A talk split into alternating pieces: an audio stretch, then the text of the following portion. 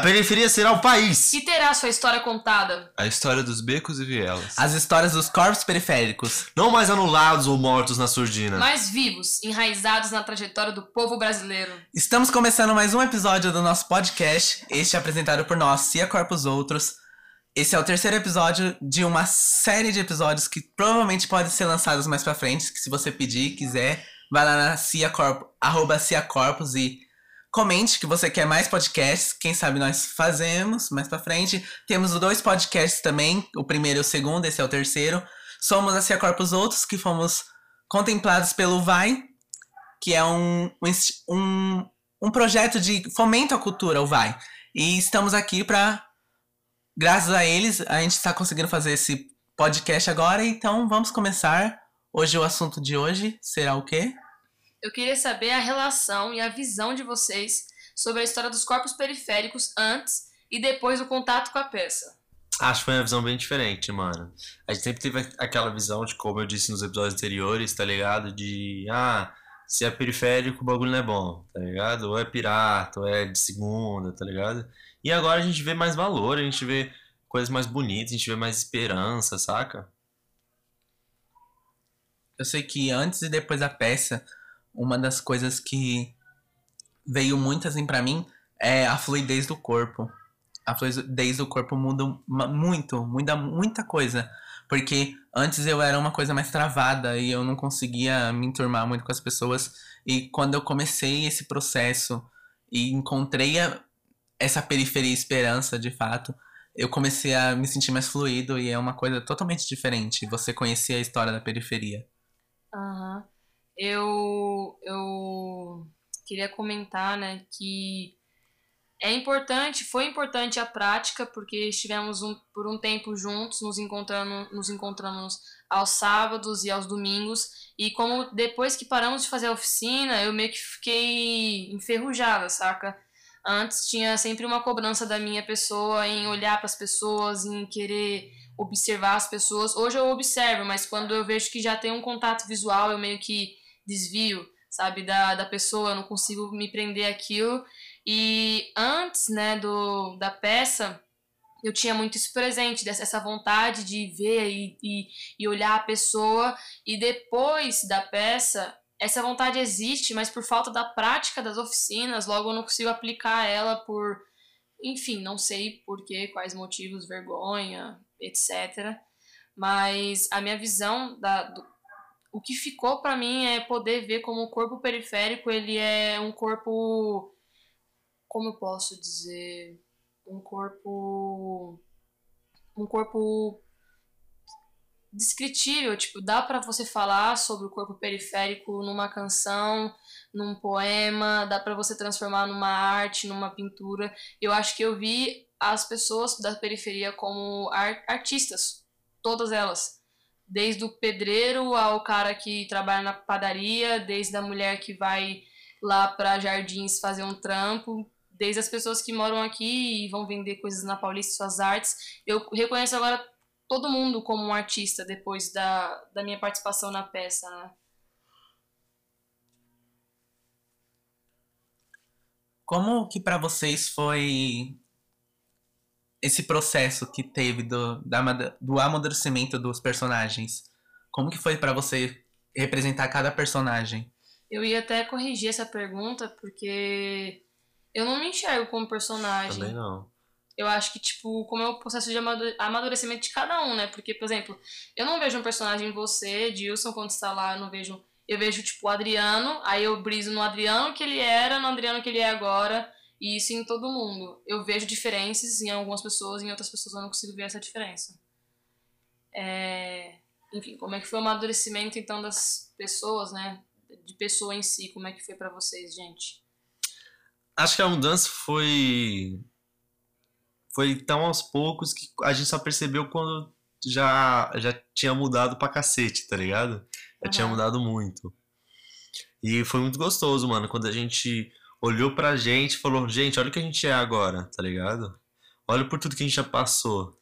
E também é legal que a gente teve um feedback de todos os educadores. Sim. Não sei vocês, mas é legal quando eles comentam, né? Nossa, vocês mudaram e alcançaram isso. Mesmo quando a gente não tinha, tinha alcançado nenhum edital. Primeira vez que eles viram a peça, já foi um retorno, tipo, foram vários retornos de caramba, como vocês estão diferentes e maduros.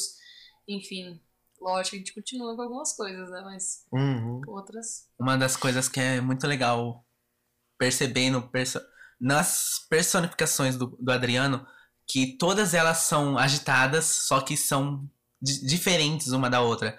Tem um ambulante e depois tem a cena... daquele rapaz que tá, corre, corre. O tempo, uhum. Não é corre, corre. Como que é o nome daquela cena? Que ele vai pra um lado e vai pro outro na cena da angústia. E é uma pessoa também agitada, só que é totalmente diferente daquela cena que ele tinha feito no ambulante. E é uma coisa, tipo... É diferente aquilo, essa, esse amadurecimento que ele traz pra, pra cada fase dele nessa peça. É muito diferente isso. É e legal, é... Você, é, foi legal que você apontou. E a B também, ela é muito legal quando ela, ela mostra o empoderamento da mulher na, na questão da Ô Maria na beira do rio, que ela traz essas mulheres e ela levanta as mulheres. Ela levanta esse significado de, de ser a Maria. Uhum. Eu também gosto muito dessa parte da, da peça. Que você vê amadurecimentos. Carlos, você se sentiu é, maduro? Você se sente maduro? Você se sente... Você sente uma diferença do Carlos de antes pro Carlos de agora? Bom, eu sou rola. É, assim, gente, eu... Que, quando a gente tava se apresentando as primeiras vezes, uh, eu senti que eu tava conseguindo olhar mais o rosto das pessoas. Aí passo por, esse, por essas férias, aí eu voltei, eu...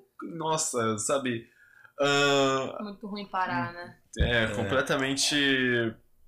Assim, a gente... Eu, pelo menos, regredi... Futuros que eu, que eu... Não tudo, mas assim, eu regredi bastante. Eu regredi bastante nesse, nesse períodinho de recesso. Ouviram, criança, não tirem férias, senão você não regride. Não tirem férias. É verdade. Continuem estudando nas férias, leem. É, tem que ser... Ser artista tem que ser constante. Ah, exatamente. Não. É, e o direcionamento do, do Leonardo, gente? O nosso diretor magnífico, belíssimo, maravilhoso. Como ele... Como, como você acha que foi o direcionamento dele? Depende, da, depende de que resposta que eu ouvir. Ele vai ouvir? A resposta é outra. É. Se ele não for ouvir, você a resposta... Você está ouvindo esse podcast, é diferente. Um grosso! Não, se você está ouvindo esse podcast, deixa no mudo por dois minutos. Depois é. os tira. Dois Vamos disponibilizar só. duas versões desse podcast. Uma não será disponibilizada para o Leonardo, está bem? Olha, gente, eu acho que a transição do... Nossa, a gente entrou em várias vezes nesse assunto do Leonardo, amigo, professor, pro... Leonardo, diretor. É bem Porque, diferente. mano, ele foi, muito, ele foi muito incisivo, tipo... Bum, agora eu sou o diretor de vocês e é isso. Exatamente. Poucas, não, não, não teve... teve nenhuma explicação, não teve. Gente, foi muito instantâneo. Do nada, ele já era um outro Leonardo que a gente ficava tipo... Oh, meu Deus, cadê o nosso Léo? A primeira vez que eu li essa, essa, esse levantamento, que qual, essa questão do Leonardo, e eu pensei... Cara, a gente, já viu, a gente já viu bastante do Leonardo quando ele dava aula pra gente. A gente sabe como é o direcionamento dele. Mas depois, quando eu parei pra ver cada segundo que a gente passou com ele sendo nosso diretor, é uma coisa totalmente diferente. Uhum. Ele antes era o nosso professor e depois ele virou nosso diretor. Ele tava ensinando pra gente e depois ele queria que a gente... Queria ver aquilo que ele ensinou pra gente. Ele queria ver se a gente aprendeu realmente aquilo. Ele queria ver se valeu a pena, sabe? Uhum. Mas ele não ia... Não é que ele ia se frustrar se não valeu ou não a pena. Porque se não tivesse valido a pena, ele ia tentar de uma outra forma. Ele ia tentar ensinar, mesmo sendo diretor. Mesmo ele, ele sendo bem rígido como diretor, ele foi bem... Como é que se fala? Flexível, eu acho. Por exemplo, a gente propôs algumas coisas. Tem sim. várias partes das cenas que foram invenções nossas, corporalmente uhum, falando. É, até no texto, na leitura também, muita coisa que é nossa, muita, ai, Santo Amaro, é, muita coisa que é nossa e dele, mas é, foi o que, que o Lincoln disse, era... Teve vários bafafá, né, gente? Teve várias fofocas também. Teve, teve uma, uma vez, gente, foi... Que amigo! Não, foi tipo, foi uma pessoa tentou se impor e aí ele meio que, cara, eu sou o diretor, você tem que fazer isso e é isso. Você nossa, não... essa... Esse dia foi muito intenso. Foi eu acho que ele separou águas esse dia. Esse Exatamente, dia separou, foi, mano. Tipo, é. A partir tem... daqui, gente, corre diferente. Vocês têm que entender é quem eu sou agora, quem eu fui depois. Exato. Mas, é, mas foi, um, foi, o direcionamento foi perfeito. ele estava aberto, sim, a ouvir. Eu acho que era só você saber quando chegar e como chegar. Aí ele poderia... É. Aí ele era mais manso. Ele não era aquele diretor que pegava... Tinham pessoas na peça que tinham dificuldade em fazer um rolamento. Ele não era aquele diretor que falava... Vai, se caralho, vira, rola! Faz, é. é, ou as excluía, né? É, ele não falava... Você não sabe é. rolar, então sai da peça. Não.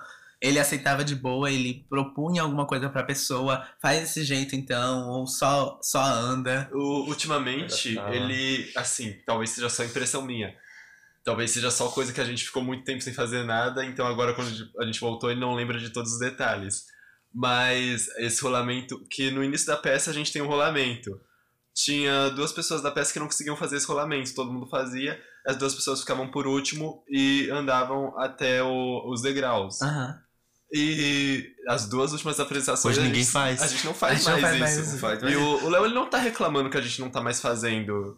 Eu acho que até ficou melhor. Tava meio estranho todo mundo fazer e no final e duas pessoas não fazerem. Eu não conseguia fazer, gente. Doeu muito minhas costas. O Adriano fazia bom. Mano, eu sempre é. batia com todas as costas. Tio. Nossa, que ódio. Eu não sei se significa. Todo mundo ficava preocupado tá lá. Ó. Mas ultimamente a gente tá tomando mais decisão. É. Porque a, acho que porque a gente tá vendo, né? Como é que é a peça de verdade. A gente... Já ah, aprendeu a fazer adaptações, tá ligado? Já meio faz... que... Ah, isso aqui dá pra fazer desse jeito, isso aqui dá pra fazer desse. Ele direcionou, só que, por exemplo, ele meio que colocou... Ele colocou a gente em posições desconfortáveis e não é... Não é, não tô falando que nós estamos agora nos encontrando em jeitos confortáveis, mas a gente tá se identificando melhor como fazer uma coisa ou outra. E isso não tem a ver com aquilo estar sendo confortável ou não. Às vezes é bem desconfortável, mas é o jeito que eu encontrei de fazer aquilo, né? Se pá, a gente tá aprendendo, né, mano? Tá como bem. dirigir, tá aprendendo como fazer uma peça também. E muito louco como foi orgânico a, a construção dessas, dessas cenas, né? Como elas surgiram, tipo, vocês conseguem um feedback, assim, rápido de como é que foi. Porque primeiro foi a angústia. A gente ficou lá sete meses na angústia, Nossa. trabalhando ralado. E aí eu lembro que depois a gente teve pouco tempo. Foi, tipo, um aí, meio mês. A gente escreveu meia, a gente escreveu um pouco...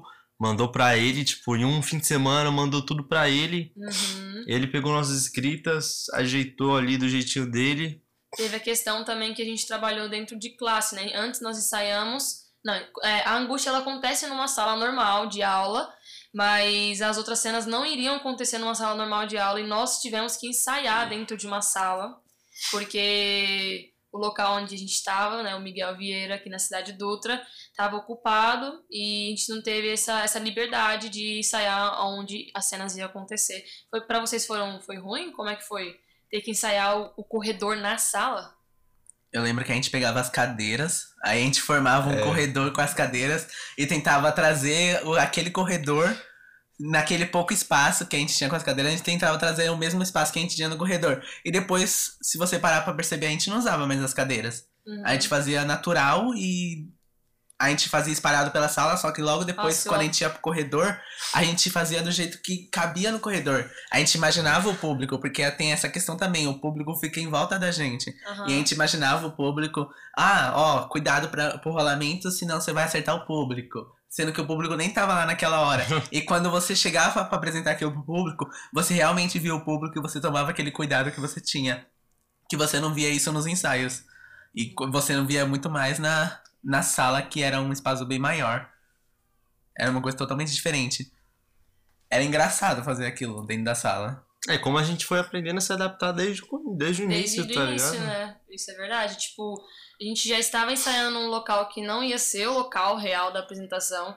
Aí, mais com, com esse lance de transitar nas escolas da periferia também foi uma outra forma de se adaptar. Se adaptar às pessoas do ambiente, porque tem toda essa questão de conversar com a galera que trabalha antes no local. Sim. A galera que, que frequenta o local, a galera que a gente chamou para ir pro local. Então, sempre foi uma questão de flexibilidade. A gente faixa etária é, do grupo. Tem muito isso também.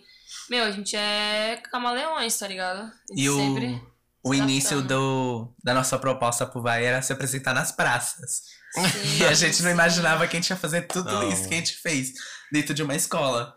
Mas quem sabe se a gente se adaptasse bem a uma praça, super seria uma opção. Uhum. Vamos encerrar o nosso terceiro e último episódio dessa temporada, vamos dizer assim, né? Espero que vocês tenham gostado. Agradeço por estarem com a gente nesses três episódios. Se você ainda não viu os outros dois episódios, vai, escute eles, está muito legal. Somos bestas, somos. Mas é entretenimento pra você, né? É, eu te dou a lei disso. Agradecemos a produção, o Anthony. No roteiro temos a Lorena Pinheiro, a Larissa Alacock e a Mariana Dutra. Queremos agradecer também a Cia Corpos Outros, aqueles que não estão presentes, mas também agradecemos a eles. Agradecemos ao V A I. E jogue lixo no lixo. Exatamente. Não sejam homofóbicos. Muito obrigado por assistir até aqui. Você que ficou é um guerreiro. E compartilhe com seus amiguinhos. Sejam gentis nos comentários, mas não deixem de dar o seu feedback. Nos sigam nas redes sociais. Arroba Cia Corpos no Instagram, página do Facebook, Cia Corpos Outros. Até a próxima, meus bons. Falou. Falou. Tchauzinho. É nóis. Tchau.